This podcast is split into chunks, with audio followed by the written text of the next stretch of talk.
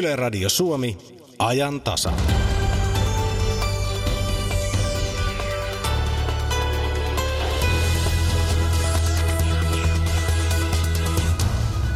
Dieselautoilu puhuttaa Euroopassa. Saksassa isot kaupungit suunnittelevat kieltävänsä vanhat dieselautot saasteongelmien takia. Mikä on dieselautoilun tulevaisuus ja mikä on Suomen tilanne, siitä Ajantasan alkupuolella. Kuten uutisista varmasti kävi selväksi, Turun puukotukset saivat maan korkeimman johdon toivomaan tiedustelulain kiirehtimistä.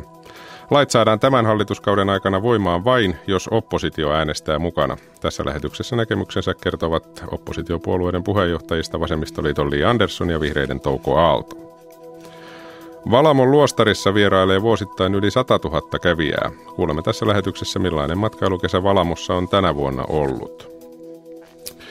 Ja tässä lähetyksessä kuulemme myöskin tänään vietettävästä mustannauhan päivästä ja kolumnistina lähetyksen lopussa on Kari Enqvist. Aivan aluksi mennään kuitenkin tien päälle. Studiossa Aki Laine, hyvää aamupäivää. Niin kuin moni varmaan on jo kuullutkin, poliisi toteuttaa tänään kaksikymmentäneljä tunnin mittaisen nopeusvalvontamaratonin. Homma alkoi aamu kuudelta ja jatkuu siis huomisen puolelle aamu kuuteen. Operaatio on todella laaja. Kaikki käytössä olevat automaattivalvontakamerat, eli kansankielellä tolppakamerat, ovat päällä ja käytössä on myös siirrettäviä, eli autossa olevia automaattivalvontayksiköitä, ja poliisipartiot tietysti ovat liikkeellä. Liikenneturvallisuuskeskuksen johtaja, ylikomissario Dennis Pasterstein, hyvää aamupäivää. Päivää, päivää. Näet ilmeisesti partioiden liikkeitä sieltä ja näiden kameroiden liikkeeltä vähän sieltä omalta ruudultasi. Miltäs aamu on näyttänyt aamu kuudesta tähän hetkeen?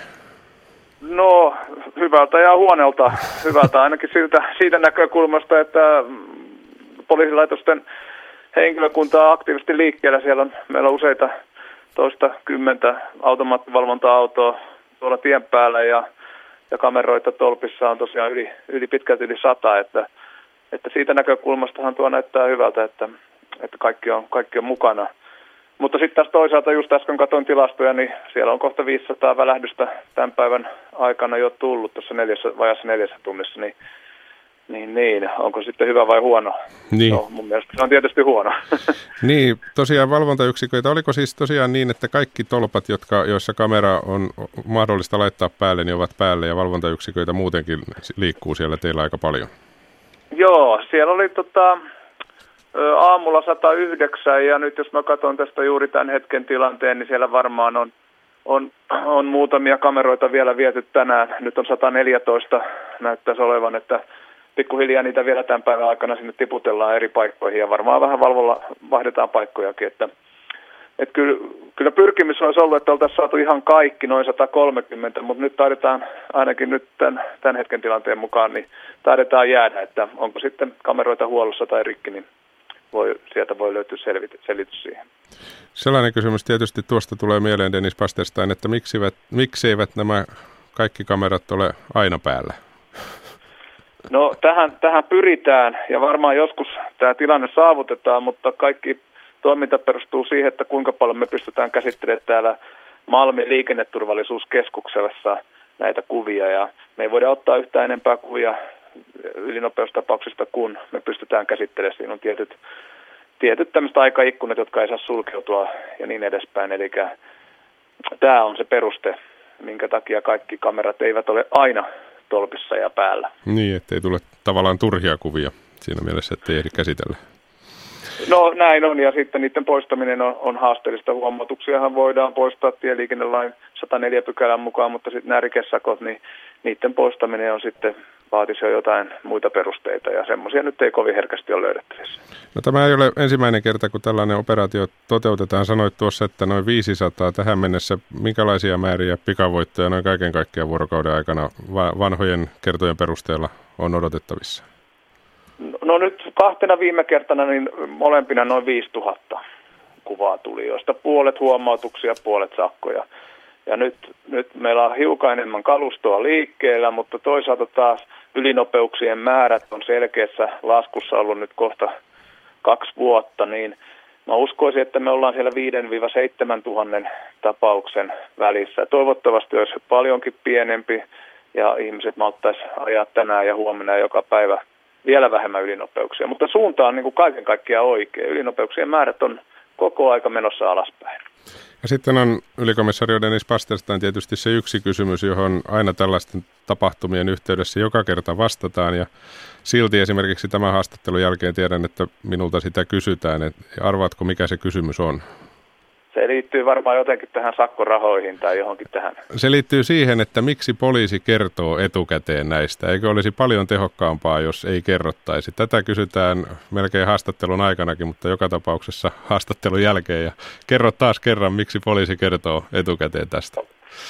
No meidän tarkoitushan on parantaa liikenneturvallisuutta, ennaltaestää onnettomuuksia ja sillä, että me tiedotetaan etukäteen, niin ajokäyttäytyminen muuttuu kuljettajilla ainakin jonkin verran. Että kyllä meillä tulee niitä räpsähdyksiä ja ylinopeuksia aivan riittävä määrä, vaikka me näistä paikoista kerrotaan ja meillä olisi kaikista tärkein se, että ei ylinopeuksia ajeta.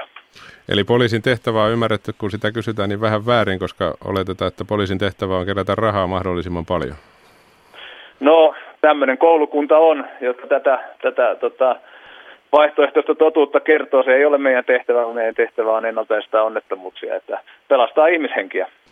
Osaatko muuten sitä sanoa, kun samassa sitten aina mietitään sitä, että tehdäänkö näitä samanlaisia operaatioita koskaan salaisesti nykyään enää? Öö, toki tehdään joka päivä. Meillähän on kymmeniä, kymmeniä valvontaa iskuja päivittäin, josta suurimmasta osasta ei kerrota, mutta ehkä me kerrotaan nykyään sitten hiukan enemmän kuin aikaisemmin. Se voi olla. Ja tosiaan huomiseen aamuun asti jatketaan ja huomenna sitten varmaan kuullaan, että paljonko niitä valitettavia räpsähdyksiä oli. Joo, huomenna tulee varmaan puolen päivän jälkeen tulokset koko jutusta, mutta mä tuossa Twitterissä kertoilen pitkin päivää, että missä niitä valvonta-autoja liikkuu ja missä valvontatolpissa on kameroita ja sitten vähän tuota tilastotietoakin, että jos kiinnostaa seurata, niin sieltä löytyy. Näin kannattaa tehdä ja yllätys, yllätys, kun ajaa rajoitusten mukaan, niin silloin ei mitään ongelmaa ole. Juuri näin. Kiitoksia Dennis Pasterstein. Kiitos paljon, hyvää päivänjatkoa. Tämä on Ajan tasa. Ja kello on kymmenen minuuttia yli kymmenen, jatketaan autoiluasioilla, jotka aika paljon puhuttavat, nimittäin automaailmaa, tai sanotaan nyt ainakin, että autoilevaa Eurooppaa puhuttaa dieselautojen tulevaisuus. Monenlaisia kuvia on maalattu, varsinkin sen jälkeen, kun Saksan suurkaupunkeihin kaavailtu vanhempien, nimenomaan siis vanhempien dieselautojen ajokielto alkoi näyttää todennäköiseltä. Mikä siis itse asiassa on dieselautojen tulevaisuus ja miten suuri ero on vanhalla ja uudella dieselautolla? Siitä puhumme nyt. Tervetuloa Ajantasaan Trafin osastopäällikkö Toni Pallaspuro. Kiitoksia. Autokeskustelu on käynyt viime aikoina kuumana. On puhuttu dieselautojen päästöjen vääristelystä ja viime aikoina tästä saksalaiskaupunkien vanhoja dieseleitä koskevasta kiellosta. Aloitetaan nyt vaikka siitä, Toni, että miten merkittävänä asiana sinä pidät tätä saksalaiskaupunkien hanketta? No ensinnäkin on tietysti hyvä huomioida, että nyt puhutaan hyvin saksakeskeisesti mm. tästä aiheesta, Ö, mutta kyllä toteutuessaan päätös on, on tietysti merkittävä, erityisesti jos puhutaan tilanteesta, jossa kiellot koskettaa ö, isoa määrää kaupunkeja, eikä pelkästään ehkä Saksassa, vaan myös muissa Euroopan maissa, isoissa ö, kaupungeissa. Niin, Saksa keskeisesti, ilmeisesti Ranskassa ainakin asia on myöskin mietitty. Kyllä, juu, nimenomaan, ja, ja Britannia on myöskin väläytellyt saman, samansuuntaisia tietoja. Että tälleen, tällä tavalla toteutuessaan se koskettaisi todella merkittävää osaa kuluttajista ja, ja tietysti välillisesti sitten vaikuttaisi myös autokauppaan ja, ja auton valmistukseen, antaisi signaaleja. Mm. Että. Niin, tällä tavalla toteutuessaan sanoit, avaa vielä vähän kuuntelijoille sitä, että mitä, miten se on tarkoitus toteuttaa, mitä, mitä kaikkea se koskee? No tällä hetkellä vielä ei ole tietoja siitä ihan tarkalleen, että, että, että miten ne päätökset sitten, sitten lopulta tehdään tai tehdäänkö, mutta että varmasti paljon poliittista vääntöä Saksassa asian tiimoilta tullaan, mm. tullaan näkemään ja, ja ehkä päätökset menee sitten vaalien jälkeiseen aikaan, aikaan sitten lopulta, mutta, mutta et mikäli tälleen lyhyellä aikavälillä ruvettaisiin useissa kaupungeissa kieltämään diiseleitä ja jos se koskettaisi vielä hyvinkin uusiakin diiseleitä, että se raja vedetään tiukaksi, niin, niin, niin silloin se vaikutus tietysti moninkertaistuu. Mm, ja ihan pelkästään suunnitelmien tasolla ollaan ilmeisesti ainakin yksi oikeudenpäätös Stuttgartia koskien on siitä, että näin voidaan tehdä. Kyllä. No Tämä ei siis koske kaikkia dieseleitä. Se pitää nyt sanoa ääneen niin monta kertaa, että se mahdollisimman monelle menee perille. Eli puhutaan puhtaammista, uusimmista dieseleistä. Ne pääsisivät edelleen kaupunkiin. Kyllä, että nythän ne, sitä rajaa ei tiedetä, että mihin sitä, mihin sitä ollaan Saksassa tai muualla mahdollisesti vetämässä, mutta, mutta jos puhutaan ö, dieseleistä yleensä, niin kyllä uusimmat dieselit, puhutaan euro kuusi -luokan dieseleistä, niin ovat, ovat hyvin, hyvin puhtaita ja Ja keskustelussa on hyvä muistaa se, että, että Euroopan päästötavoitteet, on ne sitten autokohtaiset päästötavoitteet tai sitten auton valmistajille asetetut keskimääräiset päästövähennystavoitteet, niin ne keskittyy hiilidioksidipäästöjen vähentämiseen.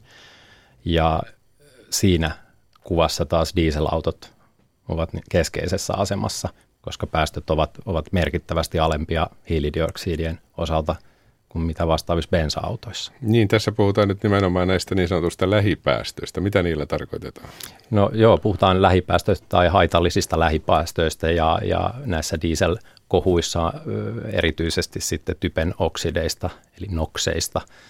Ja nämä haitalliset lähipäästöthän on, on sellaisia ö, päästöjä, jotka kerääntyy nimenomaan tämmöisissä kaupungeissa sinne sinne paikallisesti ja aiheuttaa ilmanlaatuongelmia ja sitä kautta vaikuttaa sitten ihmisten terveyteen. Kun taas sitten hiilidioksidipäästöt on, on sitten ö, globaali ongelma, eli, eli kasvihuonepäästöt, jotka sitten leviää, leviää sitten ympäri maailmaa ja, ja aiheuttaa sitten niin kuin kasvihuoneilmiötä.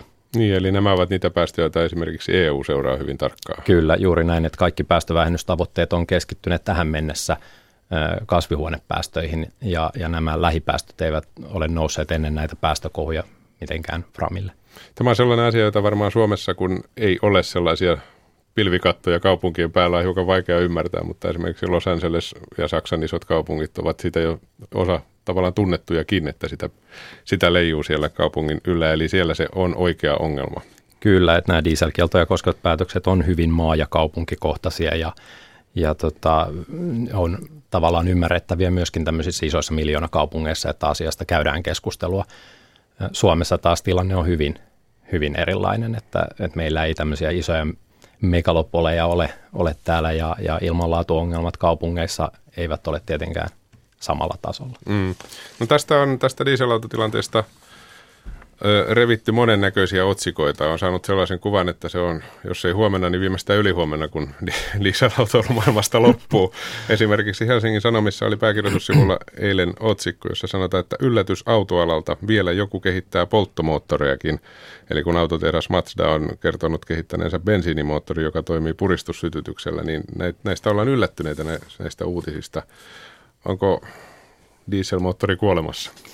No, Ei, ei ole lähitulevaisuudessa, että, että ei, ei ole varmastikaan realistista odottaa, että dieselit poistuisivat ö, uusautomyynnistä tai, tai varsinkaan autokannasta ö, lähitulevaisuudessa. Et, et se vaihtoehtoisten käyttövoimien lisääminen ja kaikki toine, toimet, jotka siihen, siihen kannustaa, on tietysti erittäin positiivisia, mutta, mutta lyhyellä aikavälillä se muutos Muutos ei tapahdu, että kyllä me puhutaan keskipitkästä ja pitkästä aikavälistä, että saadaan, saadaan riittävä ö, tai merkittävä osa, osa sitten käyttämään muita käyttövoimia kuin dieseliä.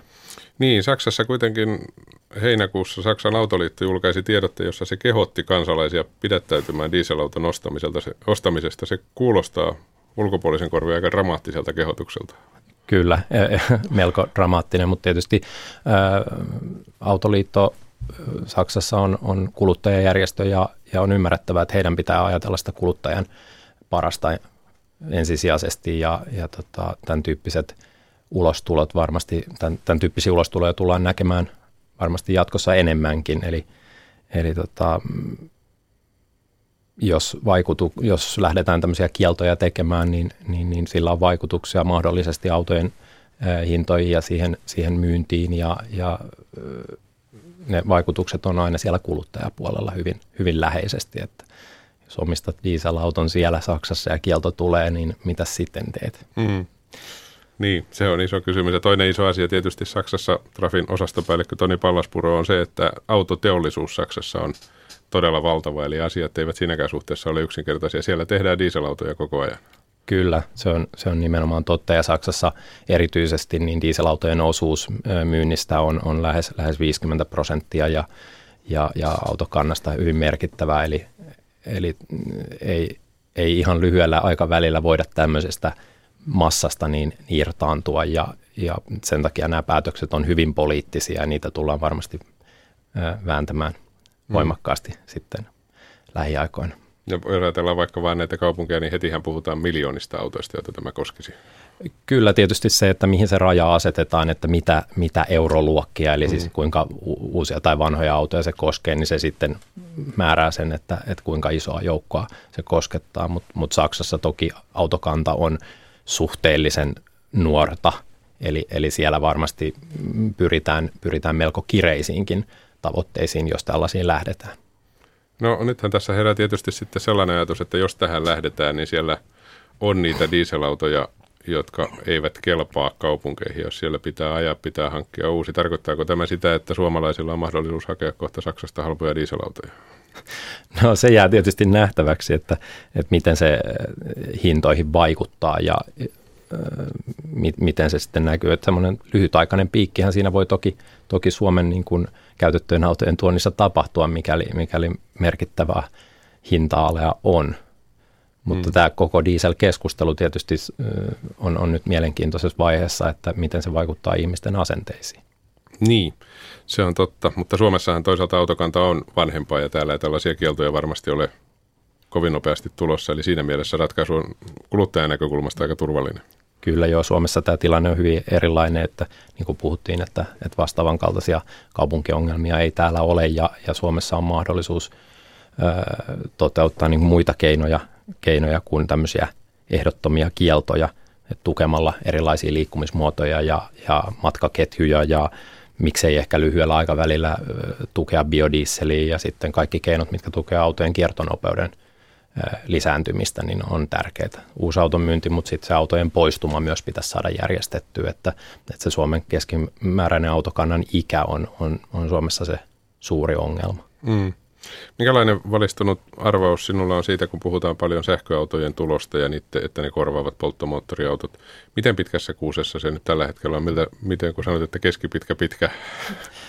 No, jos ajatellaan kokonaan korvaamista, niin En, en lähde edes, edes arvioimaan, ja onko se edes realistinen mm. ö, tavoite, että varmasti muitakin käyttövoimia tullaan sitten näkemään pitkällä aikavälillä, mistä me ei vielä tänä päivänä edes, edes tiedetä, mutta, ö, mutta et ehkä jostain kaksikymmentäluvun puolivälissä voitaisiin kuvitella olevan jo, jo sellaisissa lukemissa uusautomyynnissä, että, että niillä on, on painoarvoa. Mm. Onko se ongelma sitten se, jos mietitään nyt pelkästään ympäristöä, että sähköauton akkujen valmistamiseen tarvitaan tiettyjä aineita, jotka, joiden löytäminen ja jalostaminen on hyvin monimutkaista ja kallistakin vielä. Ja sitten toisaalta, kun se akku on vanha, se pitää vaihtaa ja sille vanhalle akulle pitää jotain tehdä. Eli ympäristönäkökulmastakin vielä ongelmia aika paljon ratkaistavana. On varmasti tässä niin kuin tuotannon skaalaamisessa on paljonkin haasteita, mutta en, en ole ehkä paras henkilö puimaan mm. sitä, sitä puolta. Mutta ilmeisesti Trafi kuitenkin Suomessakin jollain tavalla valvoo näitä autoilun ympäristöasioita, tai valvookin? Kyllä, joo, valvotaan. Tehdään totta kai markkinavalvontaa, ja, ja sitten katsastusasioiden yhteydessähän päästöjä valvotaan toki hieman eri näkökulmasta kuin mitä näissä keskusteluissa. Sitten me tehdään ihan, ihan tätä markkinan tilakuvaa, eli, eli autojen päästöjen tilakuvaa seurataan ja tehdään paljon tutkimustyötä sekä omaa, omaa tilausta että, että yhteistyössä muiden tahojen kanssa ja selvitetään, että miten, ne, miten autojen päästöt on kehittynyt tai, tai että miten, miten ne todellisuudessa ne päästöt tuolla liikenteessä sitten on. Mm. No, Toni Pallaspuro, spekulointi on aina mielenkiintoista, kun tiedämme Saksan autoteollisuuden voiman ja se on kytkettynä politiikkaan. Toisaalta ongelma on todellinen, siellä on sitä savua aika paljon monessa kaupungissa ruuhka-aikoina varsinkin. Mitä sinä uskot, että tapahtuu? Tuleeko jotain kaupunginosaisia kieltoja? No Saksassa on pitkät perinteet jo tämmöisistä kaupunkikohtaisista kielloista. Mm, ja se on Ete- toteutettavissa, koska tie tulee ja käytetään, eli se ei ole, kyllä, alusta ei tarvitse ihan aloittaa. Kyllä, että keinot, keinot on jo olemassa ja niitä on käytetty jo pitkään, joten, joten en, en näe mitenkään mahdottomana, että, että nimenomaan Saksassa ja miksei muissakin isoissa kaupungeissa Euroopassa, niin tullaan tämän tyyppisiä toteuttamaan, mutta se, että kuinka tiukaksi ne vedetään ja mitkä niiden todelliset vaikutukset sitten, sitten dieselien osalta on, niin se jää vielä kyllä nähtäväksi. Ja suomalaisen kuluttajan pitääkö miettiä tätä asiaa, kun autoa valitsee? No en usko, että vaikutukset Suomeen on, on lähi, niin kuin lähiaikoina kovinkaan dramaattiset, että et, tuota, dieseleitä tullaan myymään ja käyttämään ja, ja Suomessa autokannan korkea keski-ikä pitää huolen siitä, että täällä on pitkään vielä, vielä dieseleitä ja niin kuin sanoin, niin keinot on, on Suomessa vähän erilaiset puuttua näihin ympäristöasioihin kuin mitä ehkä tämmöiset totaalikiellot, jotka ei Ei tällä hetkellä näytä realistisilta. Mm. Että en, en, pitäisi, en, en olisi huolissani dieselauton käyttäjänä vielä tällä hetkellä. Niin, Suomessa ainakaan. Suomessa. Hyvä. Kiitoksia vierailusta Trafin osastopäällikkö Toni Pallaspuro. Kiitoksia.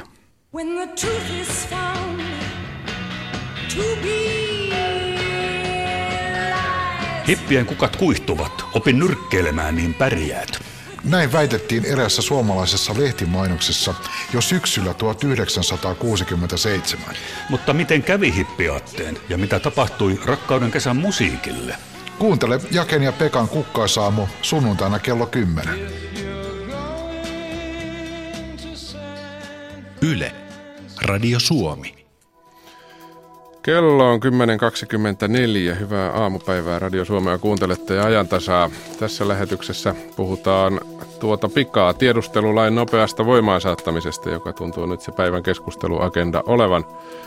Lakien saaminen voimaan edellyttää sitä, jos ne halutaan nopeasti saada, että myös oppositio äänestää mukana. Oppositiopuolueiden puheenjohtajista kohta näkemyksensä kertovat Vasemmistoliiton Li Andersson ja Vihreiden Touko Aalto. Kuulemme myös, millainen kesä on ollut suositussa matkailukohteessa Valamon luostarissa. Puhumme mustannauhan päivästä, joka on tänään, ja kolumnistina tänään on Kari Enqvist. Hän katsoo kauas, mutta nyt kuitenkin Johanna Östman katsoo yle piste fi-sivuille. Kyllä, yle piste fi:ssä kerrotaan muun muassa verottajan saamasta tai perimästä yllättävästä veropotista. Verohallinto on ilmeisesti viime keväänä perinnyt noin seitsemänsadan miljoonan euron suuruisen yhteisöveroerän joltain nimeämättömältä yhtiöltä.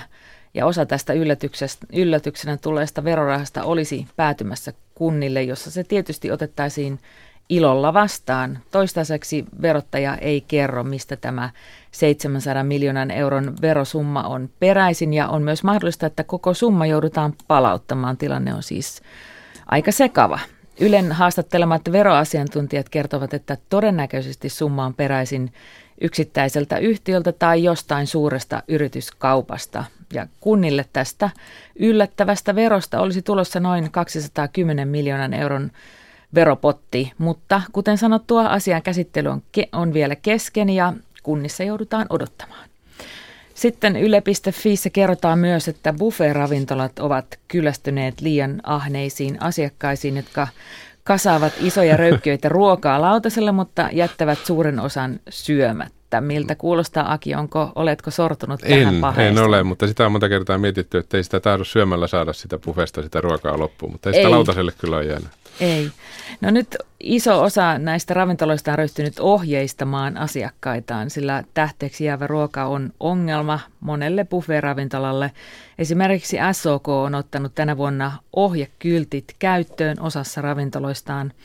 Tarkoituksena ei kuulemma olla syyllistää asiakkaita, vaan saada heidät kiinnittämään huomiota omaan syömisensä. Ja taustallahan on myös E U:n tavoite ruokahävikin puolittamisesta vuoteen kaksituhattakolmekymmentä mennessä. Matkailu- ja ravintolapalvelut Mara ry:stä kerrotaan, että liikaa asiakkaita ei kuitenkaan kuulemma voi neuvoa. Siitä saattaa ottaa nokkiinsa. Ja tarkoituksena ei ole rajoittaa syömistä, vaan rajoittaa ruokahävikkiä. No sitten yle piste fi:ssä pohditaan myös, milloin keski-ikä alkaa. Oletko pohtinut tällaista asiaa? Ei, se alkoi niin kauan sitten, että ei ole enää tarvinnut miettiä. Onko siinä vastausta? No ei, sitä, sitä ei voi kuulemma määritellä yksiselitteisesti, että suomalaisten elinikäennusteen mukaan keskellä elämää ollaan neljänkymmenen ikävuoden paikkeilla. Ja näille tienoille myös keski-ikäistyminen yleisesti mielletään, mutta pelkkä iän tuijottaminen ei kuulemma kerro kaikkea, sillä keski-ikää voi pohtia elämäntilanteeseen liittyvänä vaiheena tai fyysisiin muutoksiin liittyvänä jaksona. Ja tutkijat pohtivat esimerkiksi, miten keski-ikäisyyden käsitteeseen vaikuttaa se, että nuoruus jatkuu yhä pidempään ja suomalaiset elävät yhä vanhemmiksi. Ja psykologian professori Lea Pulkkisen mukaan keski-iän kriisi siinä mielessä, kun se yleisesti keskustelussa mielletään, on myytti, sillä tutkimusten mukaan keski-iässä ihmiset ovat yleisesti tyytyväisiä elämäänsä. Niin, ne väittävät ja niin se varmaan onkin. Kiitoksia Johanna.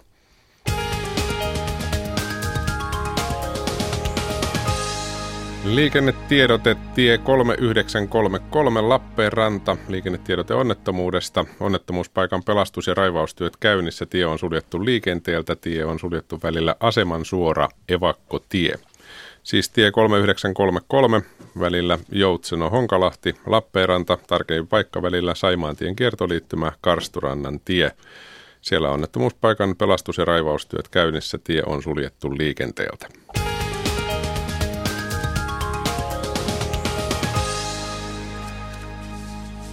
Turun perjantainen terrori-iskuna tutkittava puukotussarja sai maan korkeimman johdon toivomaan tiedustelulakien kiirehtimistä. Kiirehtimiseen hallitus tarvitsee kuitenkin oppositiopuolueiden tuen. Millä ehdoilla oppositio olisi valmis viemään tiedustelulakeja eteenpäin vielä tällä hallituskaudella?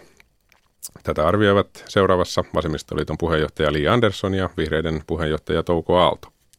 Mä oon sanonut, koska meillä on jo aikaisemmin vuoden alkupuolella linjanneet, että me emme pidä tätä nopeaa säätämisjärjestystä hyvänä.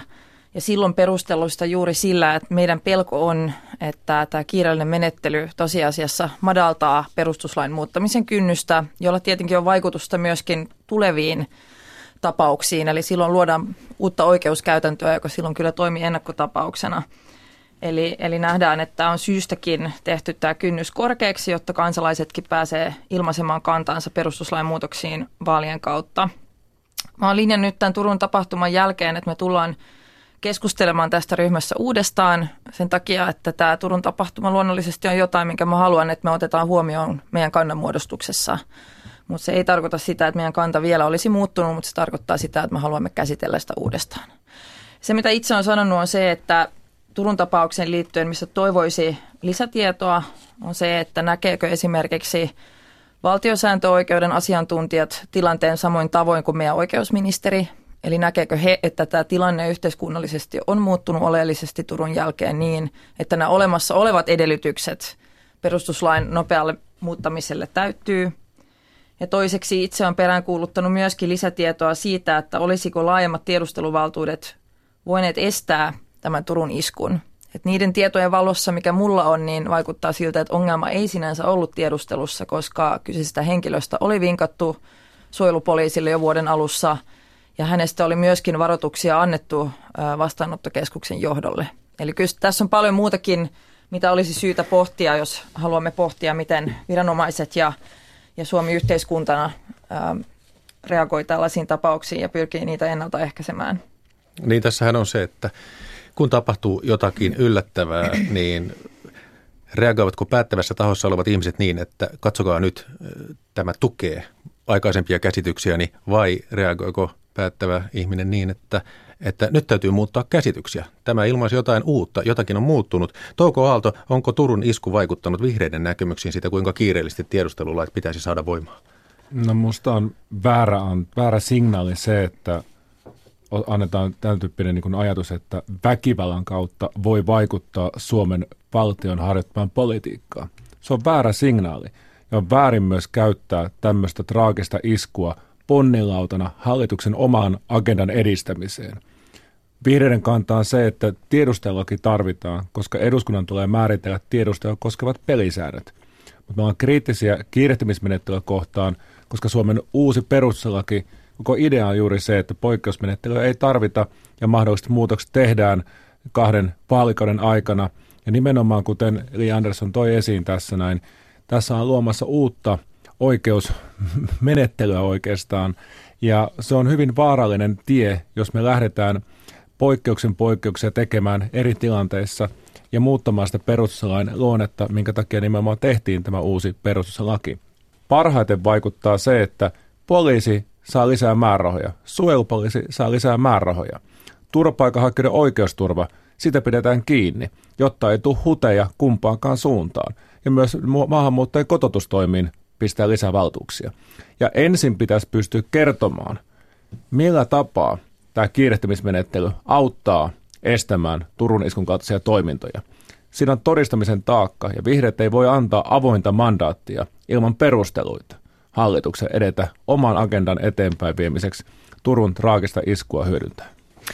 Mä oon ollut itse asiassa aika surullinen, kun mä oon seurannut sitä poliittista keskustelua, mitä on käyty nyt Turun tapahtumien jälkeen. Että, että ymmärrän toki, että hallituksella on ollut tarvetta ja halukkuutta keskustella tiedustelulaista jo, jo pitkään, mutta niin voimakkaasti nyt painotetaan tätä aikataulua ilman, että, että on käyty kunnollista keskustelua siitä, että mitä kaikkea tämä laki pitää sisällään. Ja ilman, että ollaan kuultu kunnollisia juridisia perusteluja sille hallituksen suunnalta, että täyttyykö ne olemassa olevat edellytykset nyt tässä tilanteessa vai johtaisiko se sitten, niin kuin, niin kuin me pelätään tässä, tähän perustuslain muuttamisen kynnyksen madaltumiseen. Mutta vielä, vielä surullisempi on ollut niistä, näistä muista ulostuloista, mikä on, on hallitus, hallituspuolueiden suunnaltakin tullut nyt tämän tapahtuman jälkeen, jossa puhutaan paperittomien auttajien rangaistamisesta tai turvapaikanhakijoiden siirtämisestä saarille tai palautuskeskuksista, jopa suojeluskuntien uudelleen perustamisesta. Että kyllä tässä vaikuttaa siltä, että semmoinen maltti ja rauhallisuus, mikä mielestäni aina on ollut suomalaisen politiikan vahvuuksia silloin, kun tapahtuu joku tämän kaltainen kriisi, niin, niin se on nyt kadonnut tästä keskustelusta valitettavasti, että, että kyllä tätä pyritään hyödyntämään nyt politiikan tekoon monin, ta- monin tavoin. Näin katsotaan koko tätä asetelmaa siis eduskunnan suhteen. Tiedustelulain nopeutettu käsittely vaatisi sata kuusikymmentäkuusi kansanedustajan tukea eduskunnassa. Hallituksessa on nyt sata kuusi. Sitten oppositiosta voisi olettaa, että perussuomalaiset lähtee, silloin tulee sata kaksikymmentäkolme. Jos S D P lähtisi mukaan sata viisikymmentäkahdeksan. Tiedustelulain nopeuttamisen viimeistelyyn riittäisi siis sellainen pienikin puolue kuin R K P tässä vaiheessa, heitä on kymmenen, silloin olisi jo sata kuusikymmentäkahdeksan kansanedustajan tuki. Tämä on hypoteettista, mutta Vihreä liitto on viisitoista kansanedustajaa, Vasemmistoliitto kaksitoista, niin teitä ei välttämättä tarvittaisi, niin miten te näette oman puolueenne poliittisen paikan tässä nyt? Kun presidentti sanoi, että pitää toimia pikaisesti ja poliitikot yli puolueen rajojen ovat ilmaisseet tarpeen tälle. Touko Aalto. No mä näen, että eduskunta pian tota, aloittaa taas syysistuntokauden. Perustuslaki, valiokunta käsittelee asiaa, eduskunta käsittelee asiaa. Me saadaan tietoa siitä, että mitä tämä tiedustelulaki pitää sisällään, miten tiedustelu toteutetaan, millaisia vaikutuksia sillä on, millaisia kustannuksia sillä on. Tämä pitää ensin tietää, mitä tämä tiedustelulaki käytännössä tarkoittaa. Ja sitten mitkä on ne jykevät perustelut, että kiirehtimismenettely tarvitaan. Että tämä on niinku se valtiosääntöoikeuden näkökulman pitää saada ensin tietää, että mitkä nämä perustelut tässä taustalla on. Että ei voi olla myöskään niin, että väkivallan kautta vaikutetaan Suomen poliittiseen linjaan ja hallitus tekee vain jotain, jotta se voi osoittaa, että se tekee jotain. Et, et ensin pitää tietää, mitä tehdään, millä vaikutuksella tehdään ja ettei lähdetä tosiaan luomaan sitä uutta oikeuskäytännettä, että minkä tahansa asian kautta voidaan niin kuin, vaikuttaa Suomen perustuslakiin, jonka nimenomaan piti kestää tämmöiset niin kuin, tilanteet, ettei jatkuvasti tehdä poikkeuksen poikkeuksia, vaan kahden vaalikauden aikana tehdään muutoksia, jos tarvetta nähdään. Li Andersson. No me teemme Vasemmistoliitossa itsenäisesti oman ratkaisumme tähän liittyen. Ja ette katso kokonaiskuviota tässä? Totta kai katsotaan kokonaiskuviota, mutta se mitä meitä kiinnostaa on juuri se lisätieto, mitä mä oon peräänkuuluttanut tässä. Eli tämä niin kuin yleinen valtiosääntöoikeudellinen arviointi tästä yleisestä turvallisuustilanteesta, mikäli se on muuttunut ja miten se suhtautuu sitten niihin olemassa oleviin kriteereihin perustuslain ö, nopean muuttamisen osalta.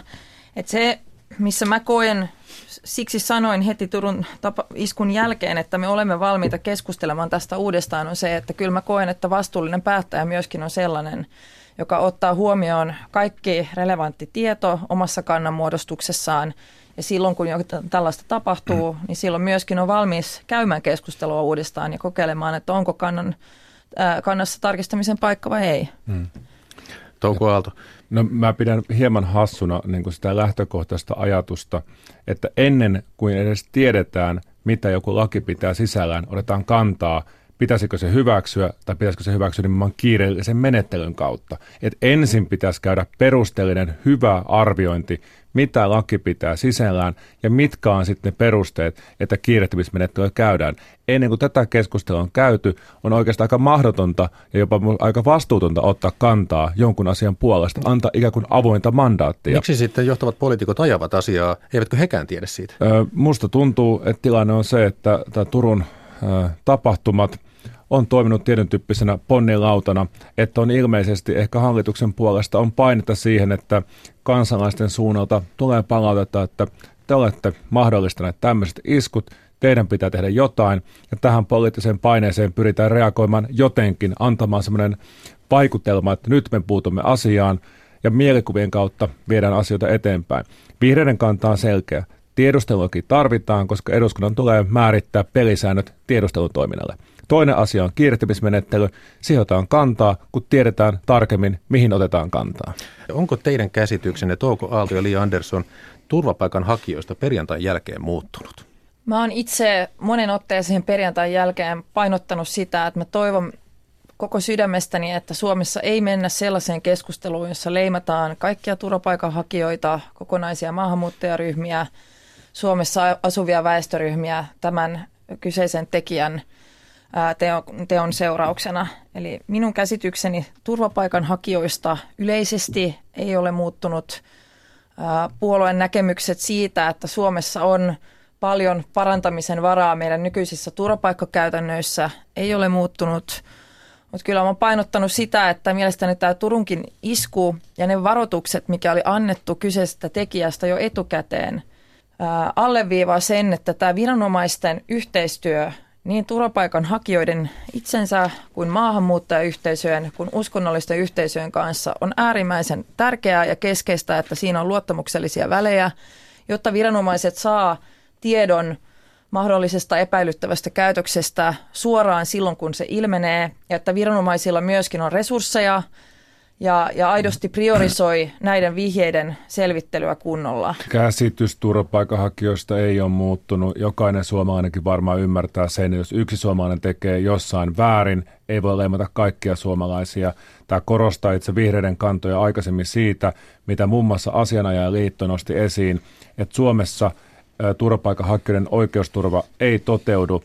On muodostettu ikään kuin tämmöinen niin sanottu paarialuokka, että kohdellaan turvapaikanhakijoita eri tapaa, ja se johtaa siihen, että muun muassa tässä turvapaikkamenettelyssä kuulusteluvaiheessa oikeusapua, kun on rajattu, niin sitten syntyy huteja. Syntyy kumpaakin suuntaan, syntyy huteja, tulee vääriä päätöksiä. Ja kun tulee valituksia, tulee vääriä päätöksiä, se muodostaa lisääviä kustannuksia ja ihmisten oikeusturvaa heikennetään. Lisäämään rahoja poliisille, turvapaikanhakijoiden oikeusturva kuntoon, se vaikuttaa. Ja sitten todistamisen taakka tiedustelulain suhteen on hallituksella. Näin sanoi vihreiden puheenjohtaja Touko Aalto. Studiossa Olivat, oli myös vasemmistoliiton Li Andersson ja puhetta johti Jakke Holvas. kymmenen neljäkymmentäyksi on kello, yksitoista nolla kolme jälleen Suomen Radio. Matti Ylönen, tervetuloa. Kiitoksia, kiitoksia. Ja me lähdetään liikkeelle tuosta, mikä tänään tuolla Yle Uutisten nettisivullakin näyttää paljon ihmisiä puhuttavaa, eli buffet-ruokaa. Joo, yle piste fi-katsauksessakin äsken mainittiin, kyllä. Juuri näin, ja kyllähän sen tietää, että tässä kun omaa lounastakin pitää kello kolmetoista jälkeen venyttää ja sitten pääsee noutopöydän ääreen, niin monesti silmät syö enemmän kuin vatsa, mutta joissain ravintoloissa siis näihin, on turvattu näihin kyltteihin, että otat vain sen, minkä, minkä jaksat syödä, ja se kuulemma toimii. Me päästään paikan päälle kotkalaiseen lounasravintolaan piipahtamaan juuri kun lounas on alkanut.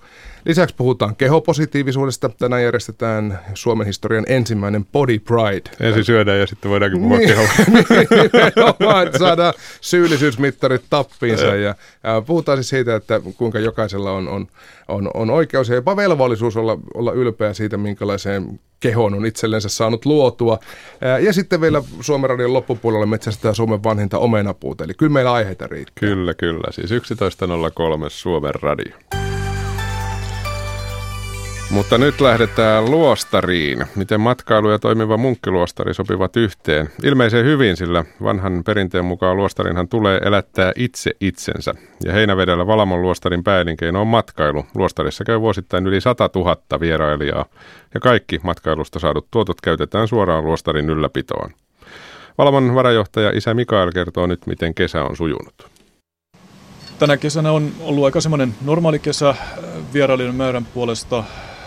Ehkä jos jotain niin kuin eroa etsi entiseen, niin, niin kuulut enemmän kommentteja, että olemme täällä ensimmäistä kertaa. Eli tämmöisten ensikertalaisten määrä näyttäisi jotenkin olleen tänä vuonna ehkä vähän suurempi kuin aikaisemmin, mikä on, on meille tietysti ilahduttava asia, että ihmiset löytää Valamon ja tulee tänne käymään ja saavatkin täältä ehkä sitten mukaansa jotakin.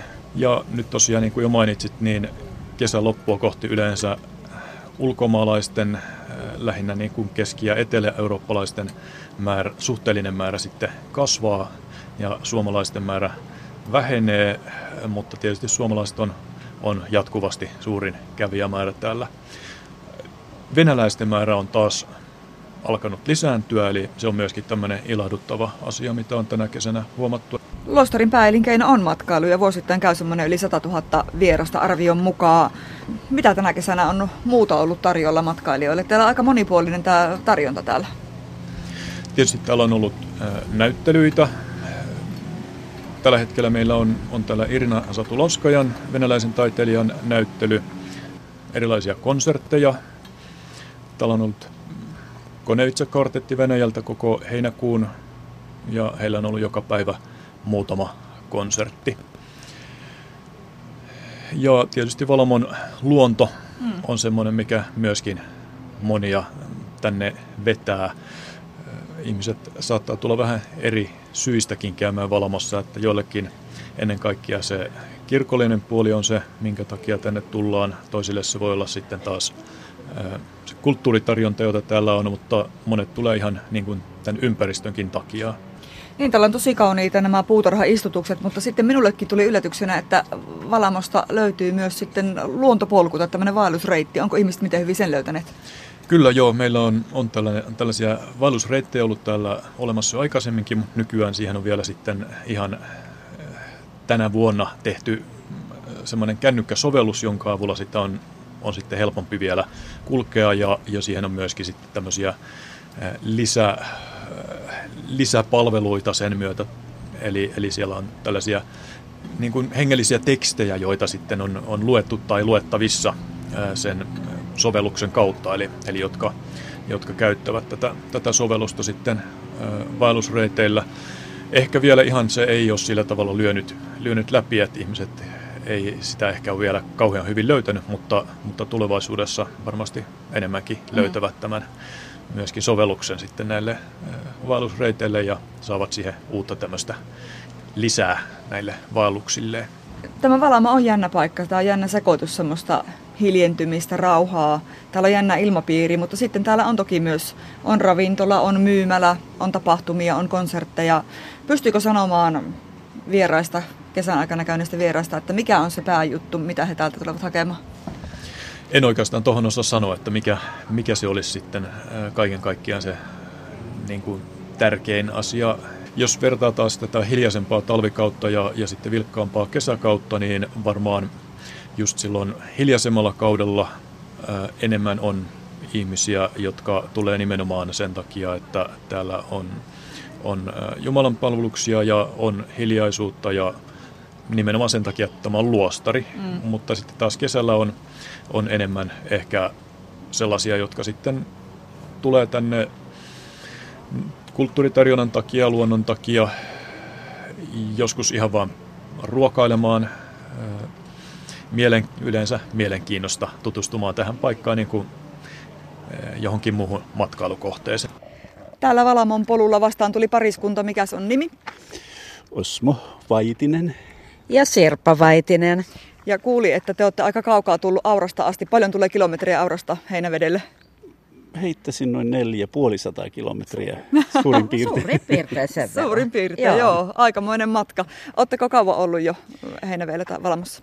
Eilen tultiin ja nukuttiin todella hyvin ihanassa rauhallisessa rannassa ja aamulla herättiin auringonpaisteeseen. Ja nyt ollaan käyty syömässä todella ihana lounas tuolla. Mitä oli, oli ruokana? Siellä oli oikein äh, kalkkunaa ja ihanaa sieniohrattoa. Ui. Aivan ihana. Mm. Ja ihania mustaherukoita vaniljakastikeen kanssa jälkiruoassa. Vau, te olette oikein päässyt herkuttelemaan. Kyllä. Matkailuautolla olette liikkeellä. No. Onko ajatus miten kauan Heinävedelle vivahtaa? No kyllä varmaan vuorokausi pari vielä ollaan. Mm. Ja mm. sitten alkaa vähän työt kutsumaan sinne Auran suuntaan taas. Mm. Niin se alkaa kesälomat olla lopuilla monella ihmisellä. Mikä sai Valamoon tulemaan teidät juuri? No itse asiassa tänne on niin ihana palata ihan tämän rauhan takia, kun tuolla kiireisessä elämässä pyörii ja isoja ihmisjoukkoja keskellä tehdään työtä, niin täytyy sanoa, että tämä on niin kuin lepoa sielulle, mm. kun saa tulla hetkeksi aikaa hiljentymään. Täällä on ihana rauhallista on. Ja semmoinen kiva ilmapiiri. Kyllä.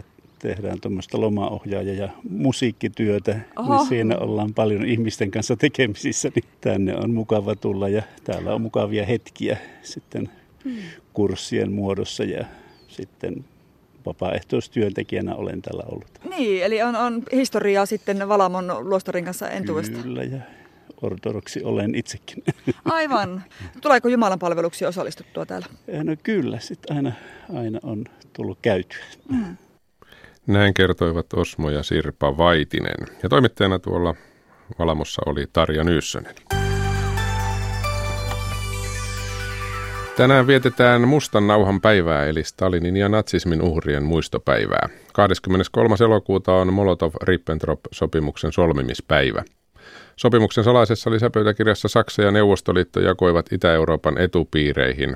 Päivän viettoa on esittänyt Euroopan parlamentti jo lähes kymmenen vuotta sitten – demokraattisten arvojen ja rauhan vahvistamiseksi. Suomen kalentereissa tätä ei kuitenkaan näy. Miksei? Jakke Holvas kysyi tätä erikoissuunnittelija Asko Palviaiselta Helsingin yliopiston almanakkatoimistosta.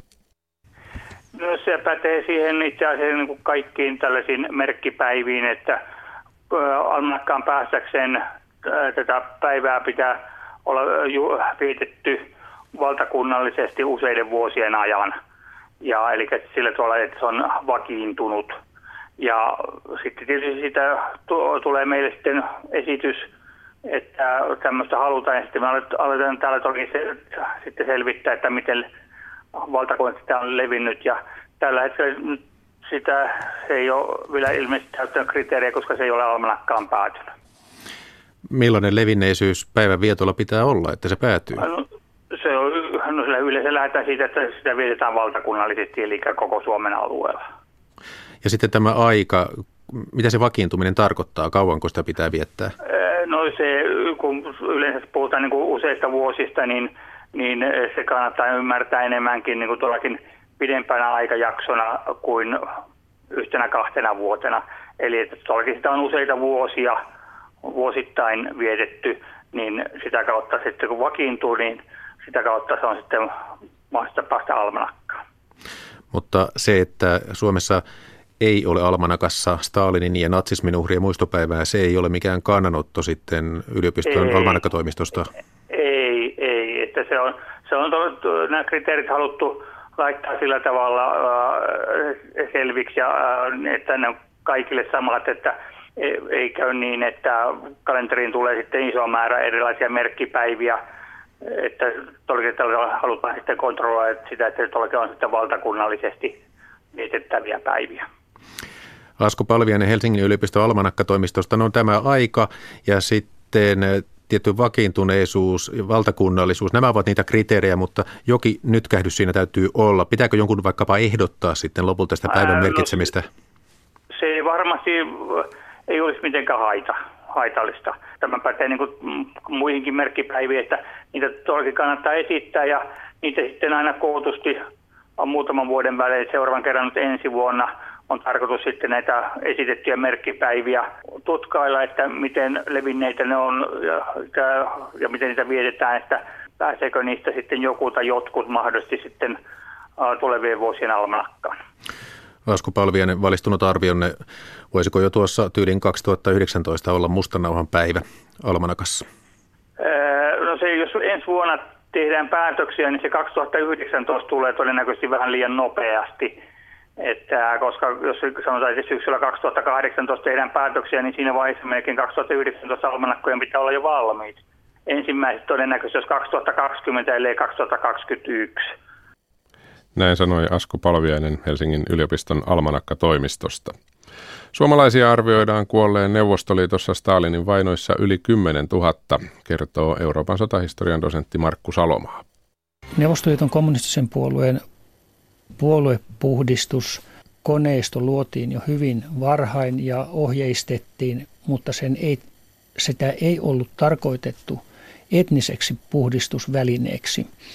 Se sai etnisen puhdistuksen tunnusmerkit syksystä tuhatyhdeksänsataakolmekymmentäviisi lukien. Silloin alettiin vähemmistökansallisuuksia ahdistelemaan Neuvostoliitossa monin tavoin. Ja vainot sitten lopullisesti saivat tämmöisen kansallisuusvainon ja joukkotuhonnan muodot vuosina tuhatyhdeksänsataakolmekymmentäseitsemän ja tuhatyhdeksänsataakolmekymmentäkahdeksan. Mm. Semmoista systemaattista tutkimusta teloitetuista suomalaisista ei ole tehty. On vain näitä Memorial-vapaaehtoisyhdistysten eri puolilla Venäjää tekemiä kartoituksia, ja sen takia tämmöinen perusselvitys olisi kyllä asiallista tehdä, kun kyse kuitenkin on ollut Suomen kansalaisista. Kaikki kuulustelupöytäkirjat, kaikki tuomiolauselmat, kaikki on arkistoitu ja ne löytyy Venäjältä. Petroskoin yliopiston professori Irina Takalan laskujen mukaan teloitettujen suomalaisten määrä oli yksitoistatuhatta kolmesataaneljäkymmentäkuusi. Näin sanoi Euroopan sotahistorian dosentti Markku Salomaa. Kello on kymmenen viisikymmentäneljä, mennään kolumnin pariin. Kolumnisti Kari Enqvist katsoo kauas ajassa ja avaruudessa. Joskus kysytään, mistä tiedämme alkuräjähdyksen todeksi. Tällöin on ymmärrettävä, että kysyjä haluaa emotionaalisesti tyydyttävän vastauksen. Pelkät faktat eivät hänelle riitä. Hän tarvitsee myös tunteen, että vastaus on saatu. Ihmissilmä erottaa taivaalla joitakin tuhansia tähtiä. Arvaisin, että lähes jokainen ihminen uskoo, että tähtiä on paljon enemmän. Tiedämme, että niiden havaitsemiseksi voidaan rakentaa laitteita, teleskooppeja, jotka keräävät valoa paljon ihmissilmää tehokkaammin. Teleskooppien avulla muodostetaan elektronisesti kuvia, joissa näkyy paitsi tähtiä, myös linnunradan takaisia tähtijärjestelmiä, eli galakseja. Näkymättömät tähdet ja galaksit ovat emotionaalisesti tyydyttävä kertomus. Ne tuntuvat oikeilta. Ihmiset uskovat niihin, vaikkeivät niitä silmillään näe. Siksi meistä kuulostaisi naurettavalta, jos vaikkapa Suomen presidentti kiistäisi puheessaan meille näkymättömien tähtien tai galaksien olemassaolon. Jo tuhatkahdeksansataaluvulta on tiedetty, että näkyvä valo on vain kapea kaistele sähkömagneettisesta säteilystä. Tästä todistavat kännykät, televisiot tai vaikkapa mikroaaltouunit. Radioaaltoja tai mikroaaltoja voidaan käyttää maailman havaitsemiseen täsmälleen samalla tavoin kuin valoa. Ja näin tehdäänkin. Tutkijat rakentavat esimerkiksi mikroaaltoja vastaanottavia laitteita ja muodostavat niiden avulla kuvia kaukaisista galakseista. Sama periaate tuo meille televisiokuvan. Se on konstruktio, mutta pidämme sitä uskottavana. Kukaan ei kiistä, etteikö esimerkiksi Suomen ja Venäjän presidenttien kättelyä näyttävä lähetyskuva vastaisi todellisuutta. Kun katsomme kauas, katsomme samalla menneisyyteen. Valo tai mikroaallot kulkevat nimittäin äärellisellä nopeudella. Ne piirtävät kuvan ajanhetkestä, jolloin ne lähtivät liikkeelle. Emme esimerkiksi näe koskaan aurinkoa sellaisena kuin se on juuri nyt, vaan sellaisena kuin se oli kahdeksan minuuttia sitten. Sen verran valolta kestää matkata maahan. Miljardien valovuosien päässä olevat galaksit puolestaan näyttäytyvät meille sellaisina, kuin ne olivat miljardeja vuosia sitten. Kun katsomme niin kauas kuin on mahdollista, emme enää näe galakseja. Kun katsomme liki neljätoista miljardia vuotta menneisyyteen, näemme vain lähes piirteetöntä kuumaa kaasua. Sellainen oli kolmesataakahdeksankymmentätuhatta vuotta vanha maailmankaikkeus. Ja tätä alkuräjähdys tarkoittaa, että kauan sitten maailmankaikkeus oli hyvin tiheä ja kuuma. Tiedämme siis alkuräjähdyksen todeksi, koska pystymme ottamaan siitä mikroaaltovalokuvan. Kun kysytään, kuka sitä oli katsomassa, vastaus on me. Me näemme sen nyt. Mutta kaikille tämä selvitys ei riitä. He kieltäytyvät uskomasta alkuräjähdykseen uskonnollisista tai muista ei-tieteellisistä syistä. Heistä vain tuntuu, ettei se voi olla totta. Argumentit, joilla he vastustavat alkuräjähdysteoriaa, ovat kosmologien näkökulmasta alkeellisia, mutta heille itselleen emotionaalisesti tyydyttäviä. Sama kaava toistuu evoluutioteorian kohdalla. Sen vastustajien ponnahduslauta on lähes poikkeuksetta uskonnollinen fundamentalismi. Heidän vastaväitteensä voivat olla tyyliä. Jos evoluutio on totta, tälläkin hetkellä pitäisi löytyä ihmiseksi muuntumaisillaan olevia apinoita. Että metsistä tulisi säännöllisin välein kävellä ulos eläimistä kehittyneitä uusia ihmisiä. Niitä kaiketi löytäisi seisoskelemassa laitakaupungin pussipysäkeillä, tutkimassa aikatauluja karvaisina ja hämmentyneen oloisina. On hyvä kysymys, miksi tätä ei tapahdu. Vastauskin on opettavainen. Mutta se on kysymys, jonka pieni lapsi voisi lähettää Helsingin Sanomien lasten tiedekysymykset palstalle. Sieltä muuten saa paljon hyödyllistä tietoa. Itsekin luen palstaa ahkerasti. Lapset kun osaavat ihmettelyn taidon. He eivät ole fundamentalisteja eivätkä tarraudu omiin uskomuksiinsa. Toki on selvää, että alan tutkijoiden näkökulmasta lasten kysymykset ovat, miten sen sanoisi, lapsellisia. Mutta ne auttavat lasta muodostamaan pala palalta kuvan maailmasta, joka on heille itselleen emotionaalisesti tyydyttävä. Nyt meillä Suomessa on teoreettinen mahdollisuus sille, että saamme presidentin, joka ei näköjään ole lukenut lasten tiedepalstaa, joka on kreationisti.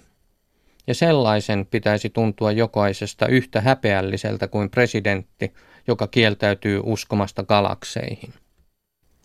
Näin sanoi päivän kolumnisti Kari Enqvist. Puolen minuutin kuluttua kello on yksitoista, silloin uutisia ja uutisten jälkeen Suomen radio. Ajantasa jälleen iltapäivällä kello neljätoista nolla kolme. Silloin otetaan ensin yhteys Venezuelaan. Siellähän tilanne on varsin, varsin huono. Toimittajamme Antti Kuronen on siellä paikalla silminnäkijänä. Ja lentopallosta puhumme myöskin. Lentopallon E M-kisat alkavat huomenna ja Suomi on jälleen mukana. Kuudetta kertaa peräkkäin jo selviytynyt mukaan lopputurnaukseen. Tällaista siis iltapäivällä. Nyt kello on yksitoista. Kiitoksia seurasta.